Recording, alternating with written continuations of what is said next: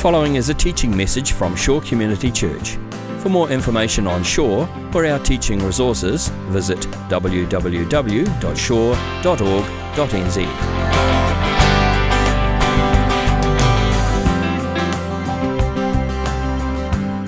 Uh, this morning we are in John chapter 6, so I want to invite you to open your Bible there. And uh, this chapter that we're looking at today, it contains one of the most well known stories in the whole Bible. Uh, certainly the most, probably the most well known miracle in the whole Bible the miracle of Jesus feeding the 5,000. Uh, if, if, you, if you've been in church for a while, if you're a church going person, you, you would almost certainly be familiar with this. Right? The, the miracle of Jesus multiplying the loaves and the fish and feeding the 5,000. If you had any background in Sunday school, right? Kids that are here today, primary kids, if you've, if you've been out in our kids' programs for any length of time, you might have heard this story about Jesus taking the five loaves and the two little fish and multiplying them for thousands and thousands of people. If you were really lucky in your, in your Sunday school class or your uh, children's church class, uh, your Sunday school teacher may even have given you a chocolate fish to demonstrate the object lesson of the story. That's a classic tactic. Get their attention and hammer home the message at the same time. The old chocolate fish. I don't have any today. Sorry, didn't bring any chocolate fish. Uh, that's a disappointment. But this story, in fact, this, this miracle of Jesus, it's the only miracle that appears in all four of the Gospels. The only one. And so there's something significant.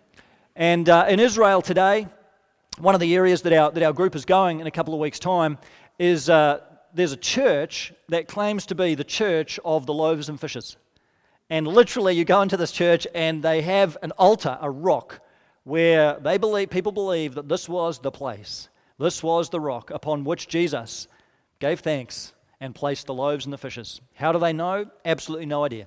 How could you possibly know exactly where that happened? But hey, it would be quite cool if when you went and took communion every week in church, you took your juice and your wafer from the, the rock that maybe, just maybe, was the very rock where Jesus multiplied the loaves and the fishes. That's the thing in Israel. Anytime anything significant happened anywhere, there's about 50 churches that get built, uh, layers upon layers in, uh, in Israel.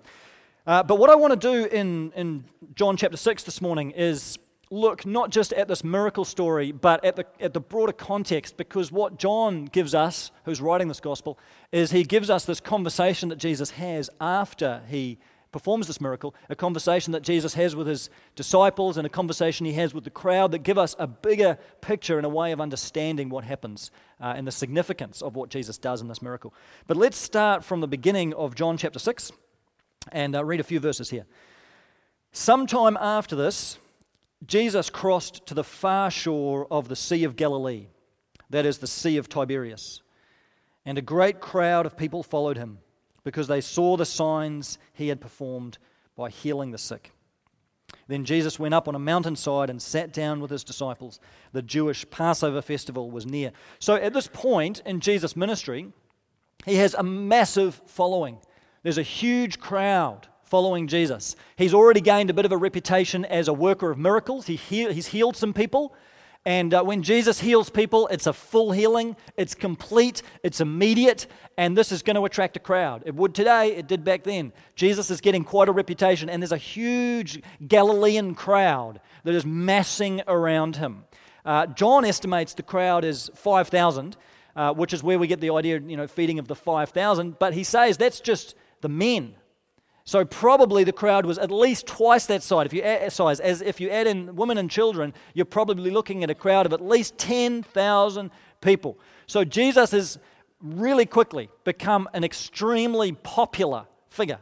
A worker of miracles, a prophet, a teacher, a rabbi. He's got a, a huge number of people clamoring around him. Everyone's wanting a piece of him. And so Jesus goes up on this mountainside, and the crowd follows him. He's got 10,000 people around him, and he turns to one of his disciples and says, Where are we going to get enough food to feed all these people?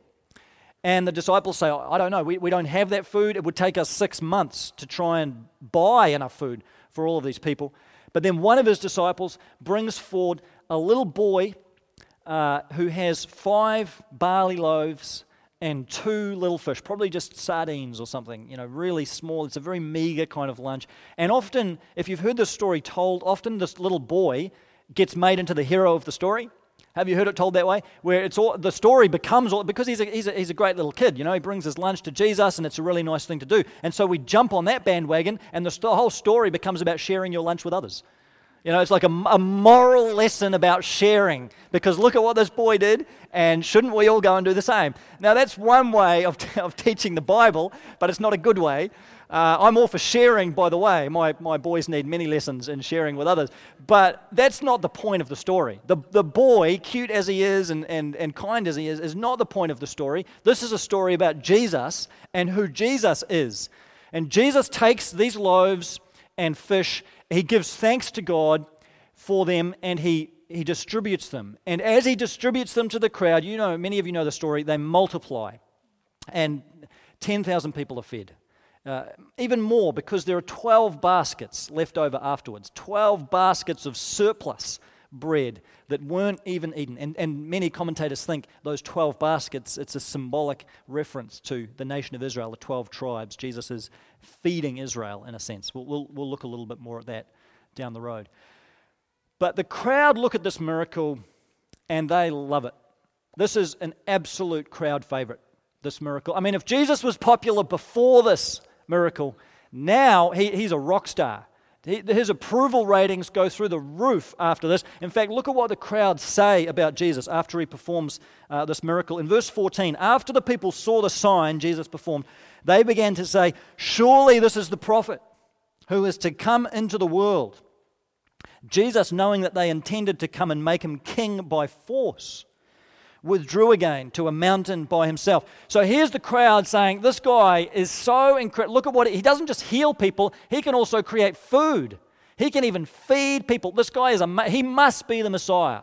This has to be the prophet we've all been waiting for, the man of God, the son of God, however they understood this. This has got to be the guy. And their, their, their enamoring with him is so strong, they want to, at this point, come and make him a king by force. They want to coronate Jesus right there and then, appoint him leader over Israel, recruit themselves into his army, and lead him in some great battalion to overthrow the Romans. They're just fired up. This is mob mentality stuff. They just love what's going on and they are so all about this guy, Jesus. And Jesus gives them a stern rebuke. For all of their clamoring, for all of their fascination with Jesus, look at what he says to them. You drop down to verse 26. He says, Very truly I tell you, you are looking for me not because you saw the signs I performed, but because you ate the loaves and had your fill. That's pretty challenging stuff.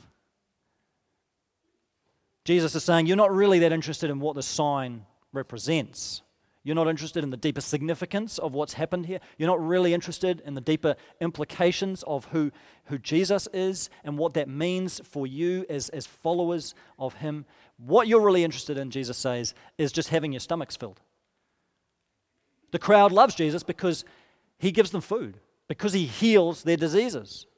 The, the, the crowd loves Jesus because of what Jesus can do for the crowd. That's the essence of it. And there's many people today who are crowd followers of Jesus, who love Jesus and, and, and are connected to the church, but it's primarily, when you really peel back the layers, it's primarily because of what Jesus can do for them or the church can do for them.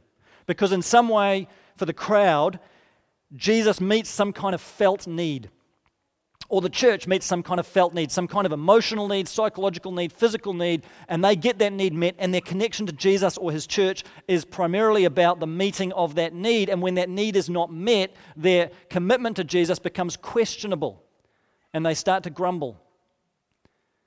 The crowd are basically spiritual consumers.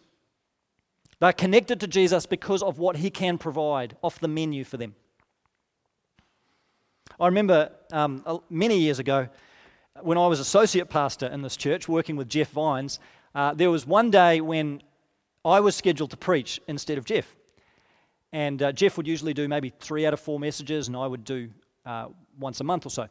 And so I was preaching that day, and before the service started, I was standing at the door just greeting people as they came in. And there was this group of people that were, uh, I, won't, I won't tell you exactly where they're from, but they, they were from down country somewhere, and they had, they had driven up literally that morning, think several hours drive just to get to church because they wanted to hear Jeff preach.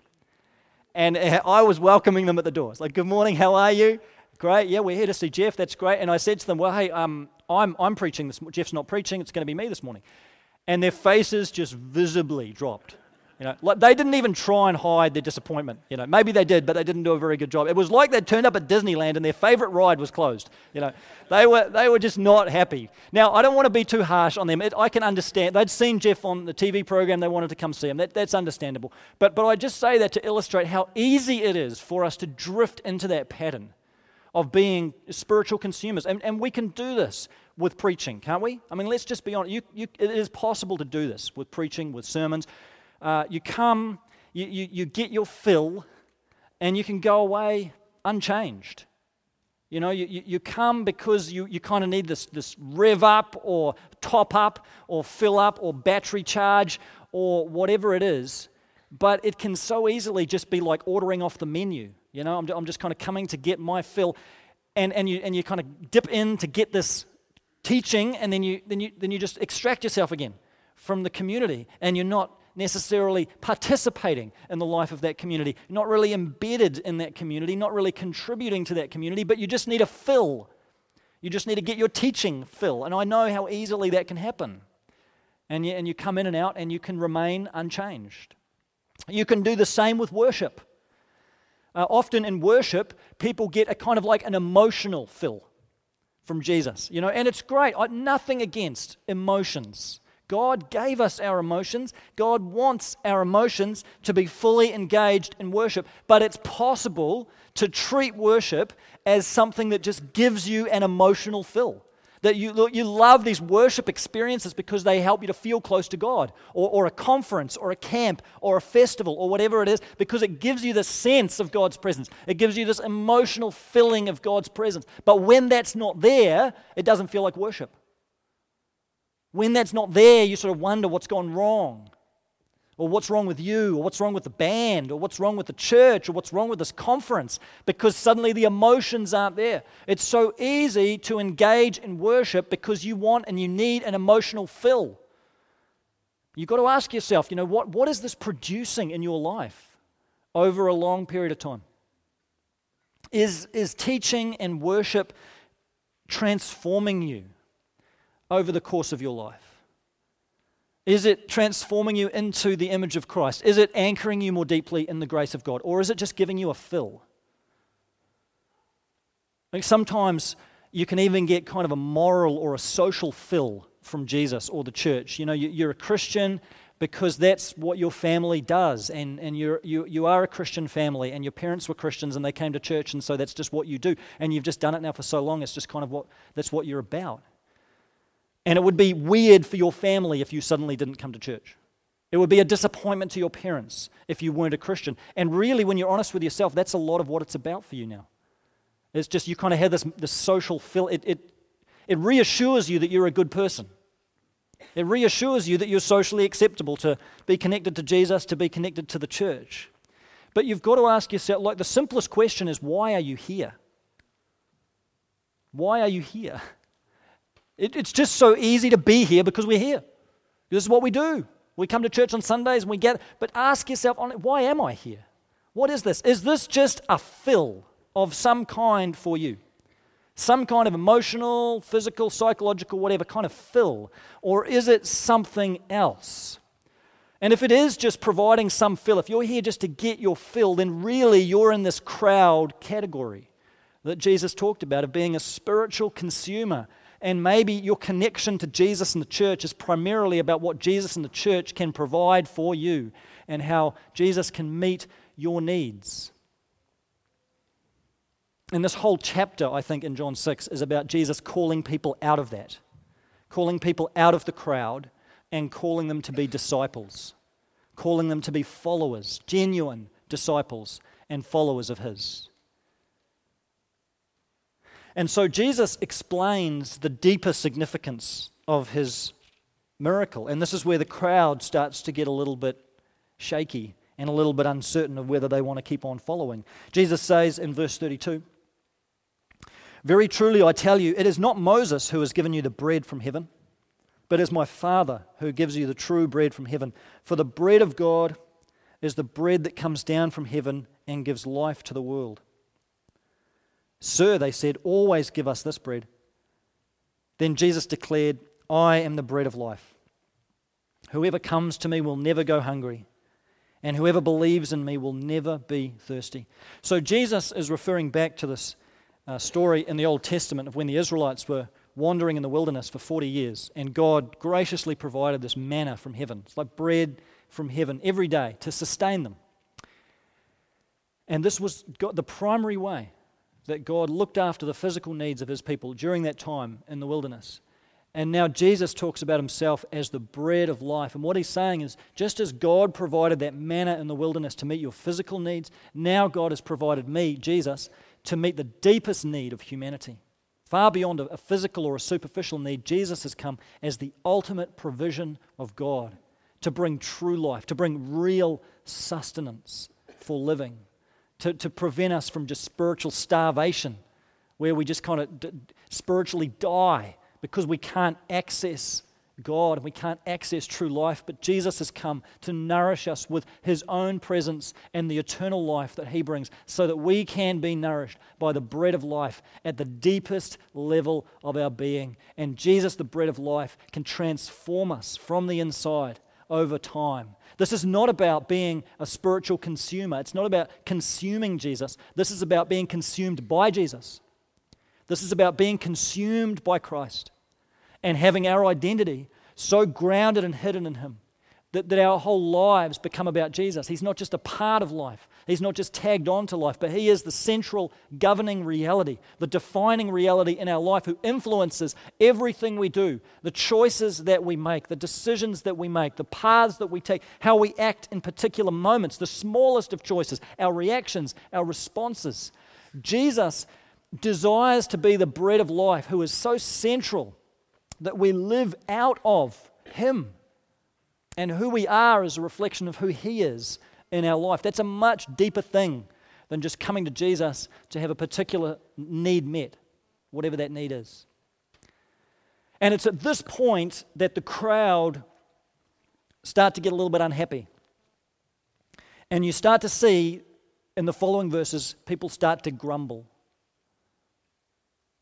Twice people grumble. First, it's the Jews, the Jewish leaders, and then it's Jesus' own disciples. They start to grumble against him.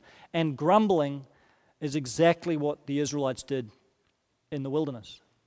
In fact, it's probably the characteristic thing that Israel did, did for 40 years was to grumble against God, against Moses, against Aaron, because they didn't like what they were saying and they wanted to go back to Egypt, and they ultimately didn't have the faith that God would fulfill the promises that he was making. And here's the crowd again grumbling against Jesus because now he's calling them out of the crowd and he's calling them to be disciples. He's calling them to be followers who feed on the bread of life. And so you get right down to verse 60, and look at what happens even to Jesus' disciples. Verse 60 On hearing it, many of his disciples said, This is a hard teaching. Who can accept? This is not even the crowd anymore.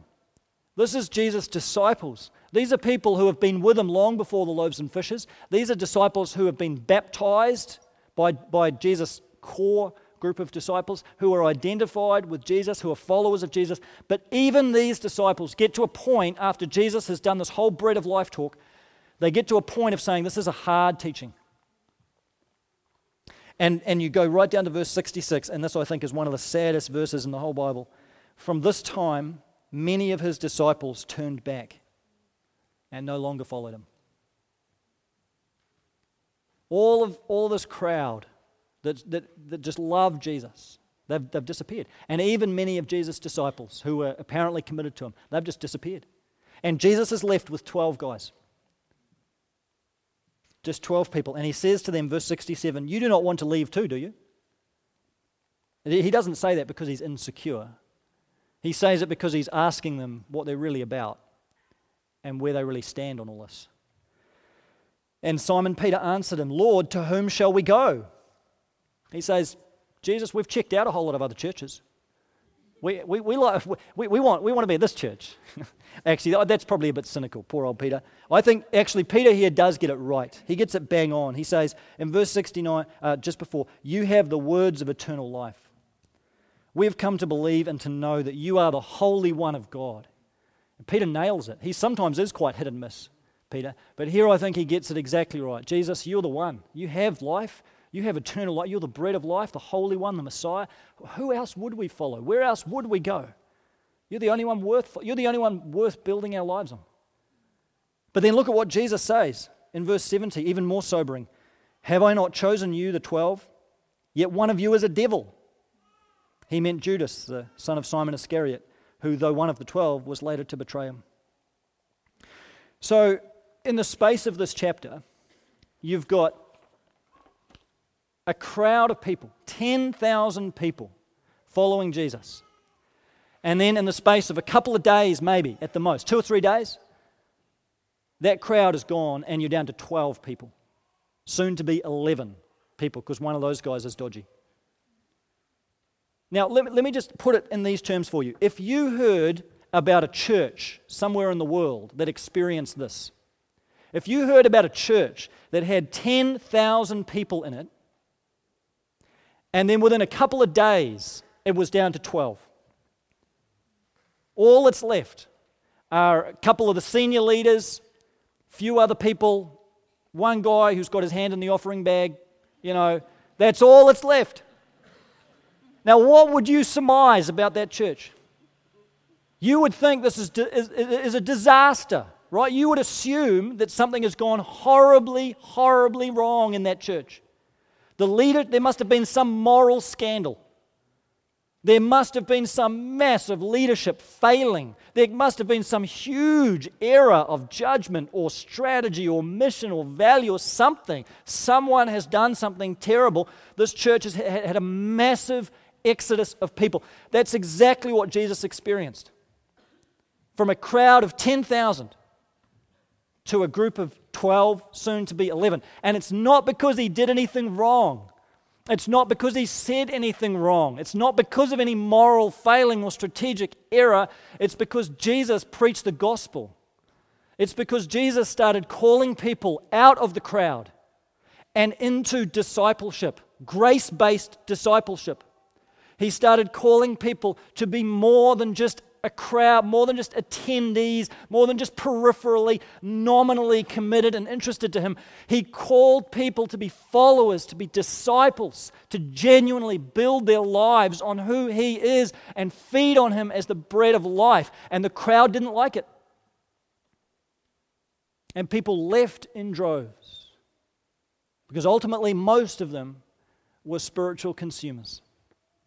I read the story a few years ago of a church in the States uh, near Sacramento called Oak Hills Church. And they were a, a classic American megachurch, really. They, they ran a, a seeker driven service, a very slick and polished, performance driven production style service. And they attracted a lot of people into the church. They, they did church as a, as, as a production very, very well. Uh, it was high energy, it was high octane, very entrepreneurial, and a lot of people came to the church. They gained notoriety. Their leaders gained notoriety, were invited to be a part of certain elite circles of Christians and so on. The church got known. They were held up as a model of, of seeker driven church and church growth movement. And these, these two leaders that are writing the book, who were the co pastors of the church, they, they talk about how they got to a point of being so dissatisfied with what was going on. Like week in, week out, they were just kind of feeding this, this machine just producing this stuff. They got to the end of one service, and the pastor says that it was an, it was an amazing service, an incredible service, and it seemed to have this huge impact. And he sat down afterwards with his creative ministries pastor, and that pastor said to him, You know, we don't even need God to do this. And he, and he, he was saying that genuinely and soberingly. We don't, we don't even need God to do this. And so they began this process of questioning what are we doing? Are we just feeding a consumer impulse here? Are we just perpetuating spiritual consumerism by the way that we're doing church. The, the questions that they ask, it's such an honest book. They, they say this attracting people to church based on their consumer demands is in direct and irredeemable conflict with inviting people, in Jesus' words, to lose their lives in order to find them. It slowly began to dawn on us that our method of attracting people was forming them in ways contrary to the way of Christ. And this is a church that peaked at 1,700 members or attendees. They were doing extremely, they had all the trappings of external success. But they asked the question how do we present the radical message of Christ in a church culture that caters to the religious demands of the nominally committed? That's a hard question to answer. And they, the, the book really tells the story of how they went through every part of their church life their worship service, their discipleship, their mission, every part, and they just worked their way through and, and they just ask, what does it truly mean to be a church? What does it truly mean to be a church that are, that are forming disciples and not just consumers? And it led to some big changes. They overhauled a lot of things. It led to a lot of people leaving. At the time they wrote this book, over a thousand people had left the church. Just walked away. Imagine that. From a church of 1,700 down to 700. That'd make you question everything, wouldn't it? And yet they say, we're just dreaming of a different way of being a church. We're just dreaming of a way and just trying to be a church that's not buying into the success driven pragmatism of our culture, but is taking seriously the words and the life of Jesus and the call of Jesus to be disciples and not consumers. And so they're still on this journey. Because Jesus is not running a popularity contest. He's not just trying to attract as many people to him as possible. And the church shouldn't be in the business of running a popularity contest and just trying to attract as many people for the sake of attracting people as possible. We're called to be disciples, we're called to make disciples. And there's one thing in this passage that really separates the crowd from the disciples more than anything else. There's one point, and it's, it's really the last thing that Jesus says before people start leaving in droves. If you go back up to verse 53, here's the heart of it, I think. He says to them, Very truly I tell you, unless you eat the flesh of the Son of Man and drink his blood, you have no life in you. Well, that'll do it, won't it? That's the way to empty the church. Just a little mention of cannibalism there, and uh, people are going to be leaving. You're covering your children's ears. This is terrible stuff. Uh, and it's pretty gruesome imagery. Just as a historical side note here, this is one of the reasons that Christians were persecuted in the, in the second century. They were accused of cannibalism.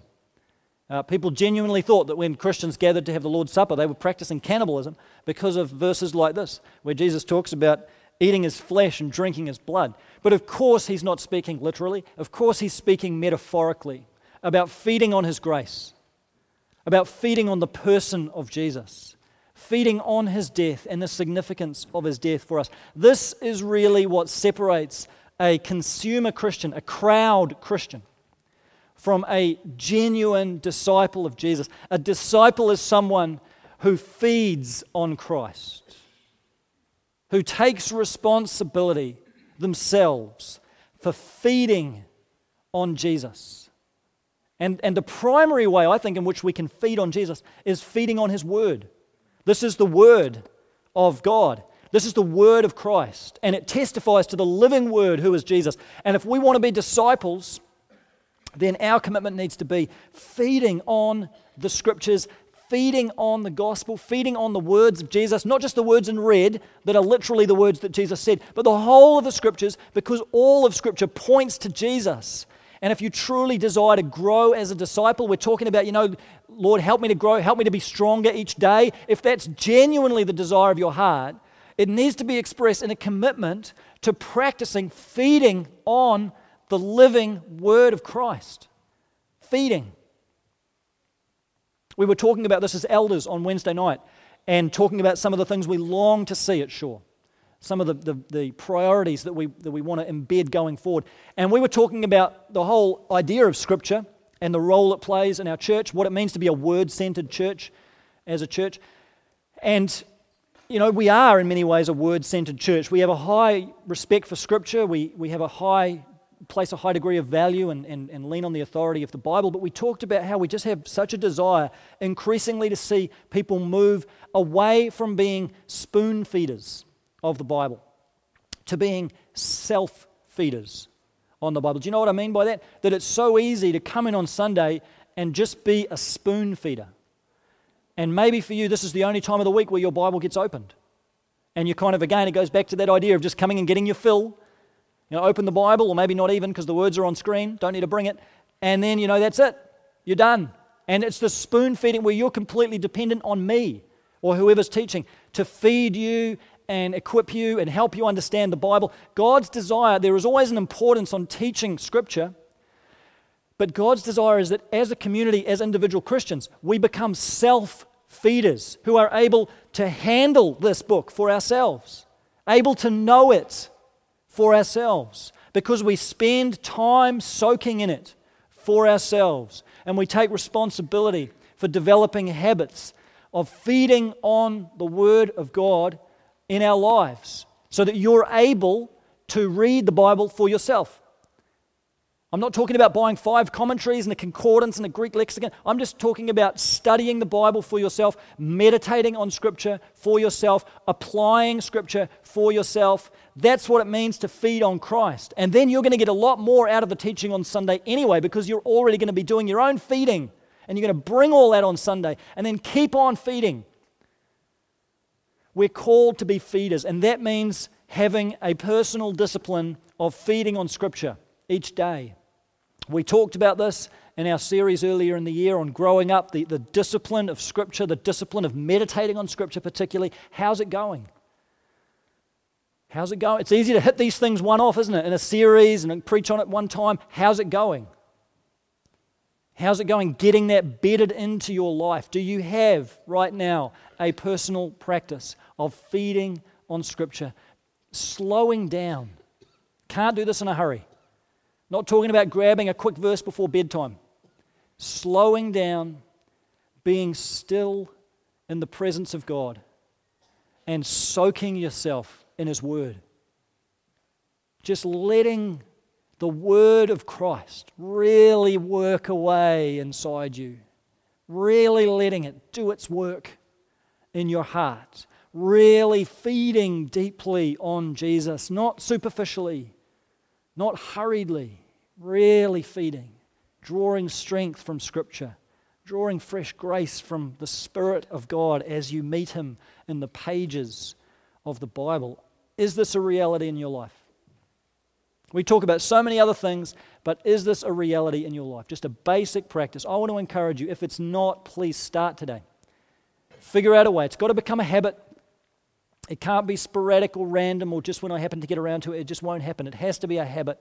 It has to be finding the time and making the time to feed deeply on Jesus. If you don't do that, you can do many other things, but you won't grow. You won't grow as a Christian. You'll end up being very malnourished in your Christian life.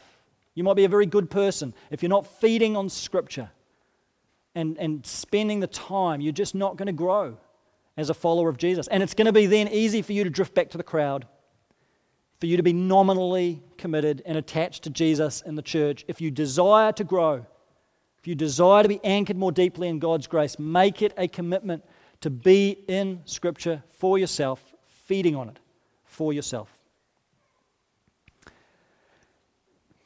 And then there are ways in which, as a church, we feed on Scripture or we feed on Christ together. One of the most important ways that we feed on Jesus when we gather is in taking communion. And we're going to do that in just a minute. To feed on Jesus in communion is one of the most important things that we do. And on the one hand, I don't agree with our Catholic brothers and sisters who say, the, the, the bread, the wine, they literally become the body and blood of Jesus. I don't think that happens. But on the other hand, I think us Protestants are often in danger of making far too little of the Lord's Supper and really minimizing it and its significance. We talk about it just purely as a symbol uh, of something, you know, the death of Jesus that happened a long time ago. And often when we take communion, our focus is on remembering the past. Now, of course, we must remember. Jesus said, Do this in remembrance of me. We have to remember the cross, we have to remember the resurrection. But Paul in 1 Corinthians talks about the Lord's Supper and he says, When you do this, you are participating in the body of Christ. When you take the cup, you are participating in the blood of Christ in the presence. So communion is more than a, than a symbol, it's a sacrament. It's a sacrament. A sacrament is something in the physical world that becomes a means of God's grace to us. Something that's infused with spiritual significance and value. And when we take these emblems, this wafer, this little cup of juice, it's like they open up a portal for us between heaven and earth through which the grace of God flows into our lives afresh in the present. They're a means. Of course, by themselves, it's just a wafer and a cup of juice. But in the context of the gathered church, in the context of worship with open hearts, with humble hearts, these elements become a means of God's grace to nourish us in the present on Christ. So that when you take communion, you can imagine Jesus saying to you, Take my body and eat it. Take my blood, drink it. You're going to be nourished by me. You're going to be nourished by my grace in this moment. Communion becomes a way of God pouring His grace upon us all over again, pouring His love upon us all over again, pouring His forgiveness upon us all over again, and pouring upon us the power of His Spirit to live as disciples of Christ in the power of the Holy Spirit. Communion is often more than we've made it. And so we're going to take a little bit more time for communion this morning uh, and just give some space to being still in God's presence to taking the emblems. As we do this, I want to encourage you just to think in the, in the context of this whole passage and just to ask the question where are you in this story and in this scene? Are you in the crowd? Are you still just in the crowd? You know, you love Jesus, you love the church, but really, if you're honest with yourself, it's mainly for what Jesus and the church can do for you. And if you're in that crowd, Jesus is calling you today to move out of the crowd and embrace the way of the disciple. And it's not about doing better things and be, being a better person and keeping rules. It's about becoming more anchored in the grace of Jesus and feeding on Him as the bread of life and developing a deeper and truer relationship with Him than you've had in the past, which is going to bear greater fruit in your life. Where are you? Are you part of the crowd? Or are you truly a disciple of Jesus? Let's allow that question to burn in our hearts as we take communion. And if you find yourself in the crowd, then it's not, this is not a time to wallow. It's not a time for self pity. It's not a time just, to, just to, to worry about that. It's a time to choose something different. It's a time, time to say, I'm moving away from the crowd today and I'm going to become a disciple of Jesus. And I'm going to start right in this moment by beginning to feed right now. I'm going to feed on the body and blood of Jesus, be nourished by His grace, empowered by His Spirit. I'm going to begin the journey of discipleship and really feeding on Christ. This has been a teaching message from Shore Community Church. For more of our teaching resources, or to donate to our teaching resource ministry, or for more information on Shore Community Church, visit www.shore.org.nz. Alternatively, you can email office at shore.org.nz or phone 09 415 0455. Thank you for listening.